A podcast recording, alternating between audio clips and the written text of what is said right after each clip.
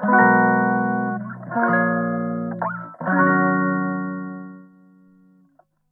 くだけで文字単価アップじゃぱそんです。この配信では1日分間程度であなたの文字単価アップにつながる情報を配信しております。今日のテーマは、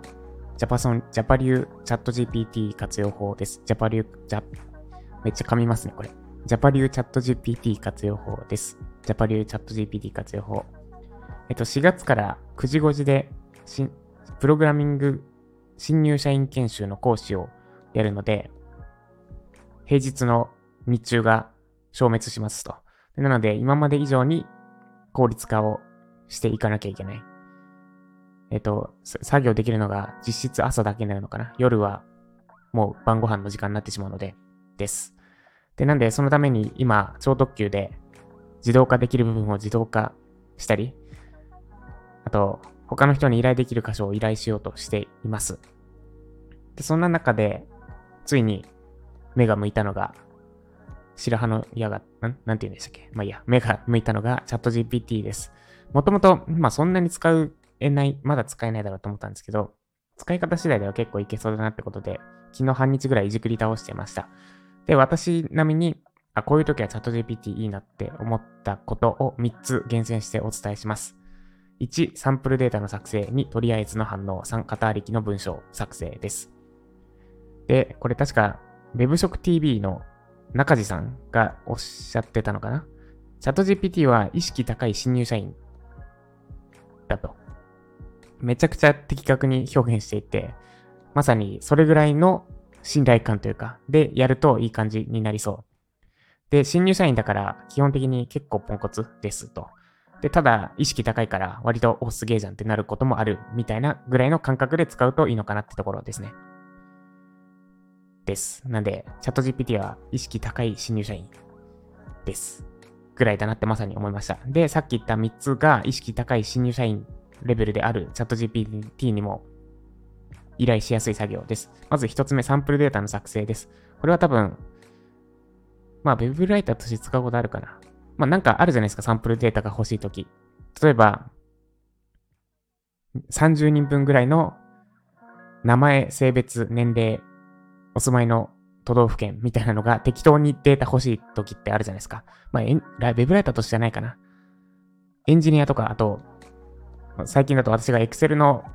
資格対策講座作ってる時に表を作るのにめっちゃそういうの必要だったんですけど、こういったサンプルデータの作成、チャット GPT めっちゃ向いてます。サクサク作ってくれる。で、命令方法は簡単で、てかそのまま人にわかるように伝えれば伝わります。30人ぐらい適当な名前でサンプルデータを作って、項目は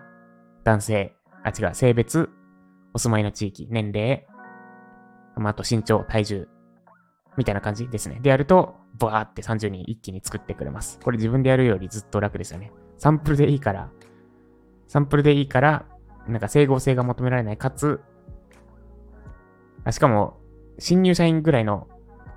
新入社員ぐらいって言ったら新入社員バカにしてるみたいなんですけど、新入社員程度の頭脳はあるので、ちゃんと人として矛盾しない値にしてくれます。例えば、300センチとか、身長300センチとかそういうことはしない。300センチぐらいの人も、まあいるか、いる、いるのかな？いないか。まあそう、変な、変なデータは作らないようにしてくれます。だからサンプルデータの作成めっちゃいいです。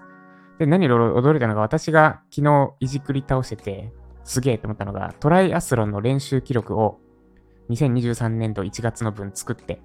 割と頑張った感じでっていう風な命令文を送ったんですよ。したら、ちゃんと、えっと、あれ、画像どっかやったな。まずトライアスロンの種目をちゃんと分類してくれて、スイム1キロ、何時から何時、チャリ、何千メートル、何時から何時みたいな。そう、ちゃん、スイム、自転車、ランの3つをちゃんと認識してくれて、で、かついい感じに、まあ例えば読み上げると、1月1日10時から12時、自転車1時間、ラン2時間。1月3日7時から9時、スイム1時間、自転車1時間。みたいな感じで、すごいいい感じに作ってくれました。で、かつコメントも最後に入れてくれて、1月はほとんど毎日トレーニングに取り組み、スイム、自転車、ランの各種目でバランスよく時間を割いた。うんちゃらかんちゃらみたいな。で、こういったサンプルデータ、ダミーデータって言ったのかな？はめっちゃいい感じに作ってくれます。これ、あれっすね、多分夏休みの日記とか、8月の夏休みの日記それっぽく作ってって言ったら、それでもう、小中学生の宿題というか日記終わっちゃうんじゃないですかね。まあ手書きだからそれを手で書き写せばいいみたいな感じか。悪用現金ですね、これ。です。で、えっと、これが1個目、サンプルデータの作成です。てか、もっと早く知りたかったです。もう MOS のサンプル問題ほぼ作り終えちゃった。です。これが1個目。で、もう1つが、2つ目が、とりあえずの反応です。で、私今、えっと、講座、ウェブライター向けの講座をいくつか運用していて、で、割と交流あるやつもあります。特に WeJapa はコメントをもらってそれに返信してってやってたんですけど、さすがに4月から対策講座、違うわ。4月からは一個一個にコメントを返すの厳しそうなので、誰かライジャパ受講生の方にお願いするか、まあもともとお願いしようとしてたんですけど、あれでもチャット GP でとりあえず重要じゃないところの返信ならいけるんじゃないかっていうので試したら、なんかいけそうですね。ちょっとシステム上、わちゃわちゃさせないと自動化はできなそうなんですけど、まだ、あの、自動化の仕組みが整ってないというか、で、やろうと思えばできるんですけど、簡単にはできなそうなんで。で例えば、さっき試したやつだと、チャット GPT にこうお願いしました。以下の文章に Web ライター講座の講師の立場で返信してってやって、で、以下の文章に、その、講座に上がってきたコメントをコピペしたんですね。したらめっちゃそれっぽく返してくれて、あ、1回目の返信こいつでいいなって思いました。で、これはもちろん私は、ボットが返信します。てか、今話題のチャット GPT ですって書いた上で、ただ、何にも反応ないよりはいいと思いますので、一旦これでお願いします的なのを書いておけば、何も返事ないよりかは印象いいかなって感じました。かつ最新テクノロジー使いこなしてる感もあるし、あとチャット GPT がどんなものなのかも、受講生がわかるみたいな。まあ無理やりこじつけてますけど。とりあえず反応、とりあえず反応させるだけだったら、チャット GPT でもいいかなと思いました。で、これはただし、本当に、まあ、一応反応してくれる、反応さえすればそれでいいみたいな部分だけですね。で、信頼、ちゃんとしたいんだったら、一回チャット GPT に作らせて、承認した、承認したタイミングで返信するみたいにする。もしくは、こっちでちょっと手直しして返信するみたいにするかな。ま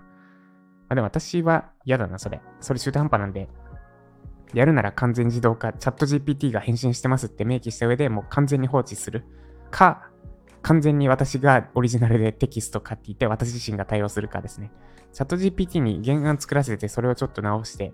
かも、さも私が全部作ったかのように返信するっていうのは、私はやらないですかね。これが2つ目です。とりあえずの反応。でしかも、とりあえずの反応結構な、結構な精度っていうか、いい感じに返してくれて、ちょっと読み上げると、こんにちは、ウェブライター講座の講師のチャット GPT と申します。まずはご自身で主観 NG と感じられたということ、そしてそのニュアンスの違いのに気づかれたこと素晴らしいですね。実際 SEO 記事ではあくまでも客観的な情報を提供することが求められますが、それでも自分自身の知見や経験をもとにしたアイデアや見解を出すことは必要です。これ今、チャット GPT の返信内容です。めっちゃいい感じに作れてますよね。だからとりあえずの反応ならこれでいいなってとこ。これが2つ目です。で、3つ目が型ありきの文章です。これはなんか YouTube とかでも散々言われたことなんですけど、例えば謝罪文とか、あと、冠婚葬祭系の案内とか、コピペしてちょっといじくって出すみたいなやつですかね。については、チャット GPT めっちゃ使えます。謝罪する場合は、誰とそれさんにこうこうこういうことがあって、こういう感じで謝りたいから、その謝罪文作ってみたいなのやれば、ブワーって作ってくれる。あと、結婚式とかの案内とかも地味になんかテンプレがあってめんどくさかった記憶があるんですけど、あとあれか、お葬式とかもそうか。そういうのも何月何日に葬式をやるから、家族に向けて、上司に向けて送る手紙の内容を考えてみたいにやると、バーって作ってくれます。って感じですね。で、逆に、この辺、ここの3つが私が活用しておこうと、活用していこうと思っているチャット GPT のです。で、逆にこういう系には使えないなって思ったのもちょっと共有すると、てか、チャット GPT の弱点かを共有すると、信頼できない。あの、信憑性に欠けるってこと？と、えー、権威性的なものは出せないってこと。まあ、この二つイコールかな。です。一応なんか、モス、モス対策講座の比較表みたいなのも作らせようとしたんですけど、ちょっとまだ使い勝手が悪すぎるかなっていうか、結局自分で公式サイト見て、引っ張ってきた情報の方がずっと信頼できるし、情報を引っ張ってきすぎてしまうので、まあ、ちょっとその辺には使えない。リサーチの、初期段階のリサーチとかには全然使えない。っていうか、リサーチには使えないなってとこですね。普通に公式サイトを覗いて自分で整理した方が早い。早そうだなってので、信頼性は欠けるかなってとこ。つまりデータとかを引っ張ってきたいときは全然使えないかなっていうのが1個で、もう1個が権威性ですね。結局、チャット GPT が回答してるだけなので、例えば、なんだ、ウェブライター歴2年で総受講生2000名超えの、講座の総受講生2000名超えの誰それさんが、誰それが回答しますみたいなのは、チャット GPT にはできない。で、多分引用もとか、まあ、あとあれか、権利関係も多分弱いですね。著作権が得られてないと載せられないような情報はチャット GPT で返信しないと思いますので、当たり前ですけど。なんで、ちゃんと許諾を得て、誰それさんの許可をいただいて、使用していますとか、あと著作権が得て得てからじゃないと書けないような情報については、チャット GPT が出る幕はないのかなってところです。で、逆に言うと、今言ったところを満たした記事が書けるんだったら、というか、満たしてないとダメだと思うんですけど、信憑性と権威性と著作権関係。この辺を書けるんだったら別にチャット GPT がウェブライターの仕事を奪い切ることは、まあ、まずないかなってところです。まあ、ただ、中地さんが言った、た、確か中地さんが言ってたと思うんですけど、言ってた通り、意識高い系の新入社員レベルの能力は持っているので、ウェブライターとして新入社員以下のスキルの人については、まあ確かに仕事なくなるわっていうのが私の印象です。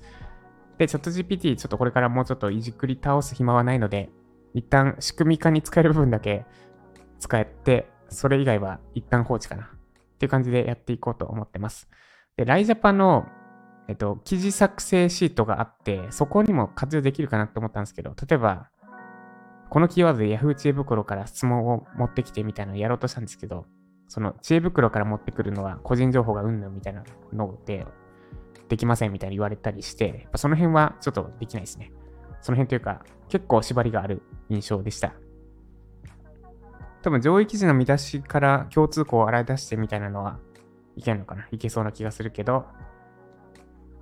でもなんかその作業って自分でやるから、自分でやっていく過程で、あ、これはこの記事にしか書いてないことだ。あ、これは、これとこれは同じようなことが書いてあるとか、その差分が自分でやるからわかる。で、その理解があるからいい記事が書けるみたいなのが、その過程を自分でやってるからこそいい記事が書けるみたいな部分って結構大きいと思うんで、その、ここは自分でやるべきだなみたいな差が判断できないうちは、一切使わなくていいっていうのが現状の私の回答です。ちょっと長くなりましたが、以上、チャット GPT、ジャパリュチャット GPT 活用法でした。では、今日は私は、えっと、おととい、理学療法士さんから正確に言うと、に、針とか、お灸とかやってもらって、昨日、おとといめちゃくちゃだるかったんですが、今日、やっとだいぶ元気になった感じするので、ゴリゴリ作業を進めていきます。では今日も頑張っていきましょう。以上、ジャパさんでした。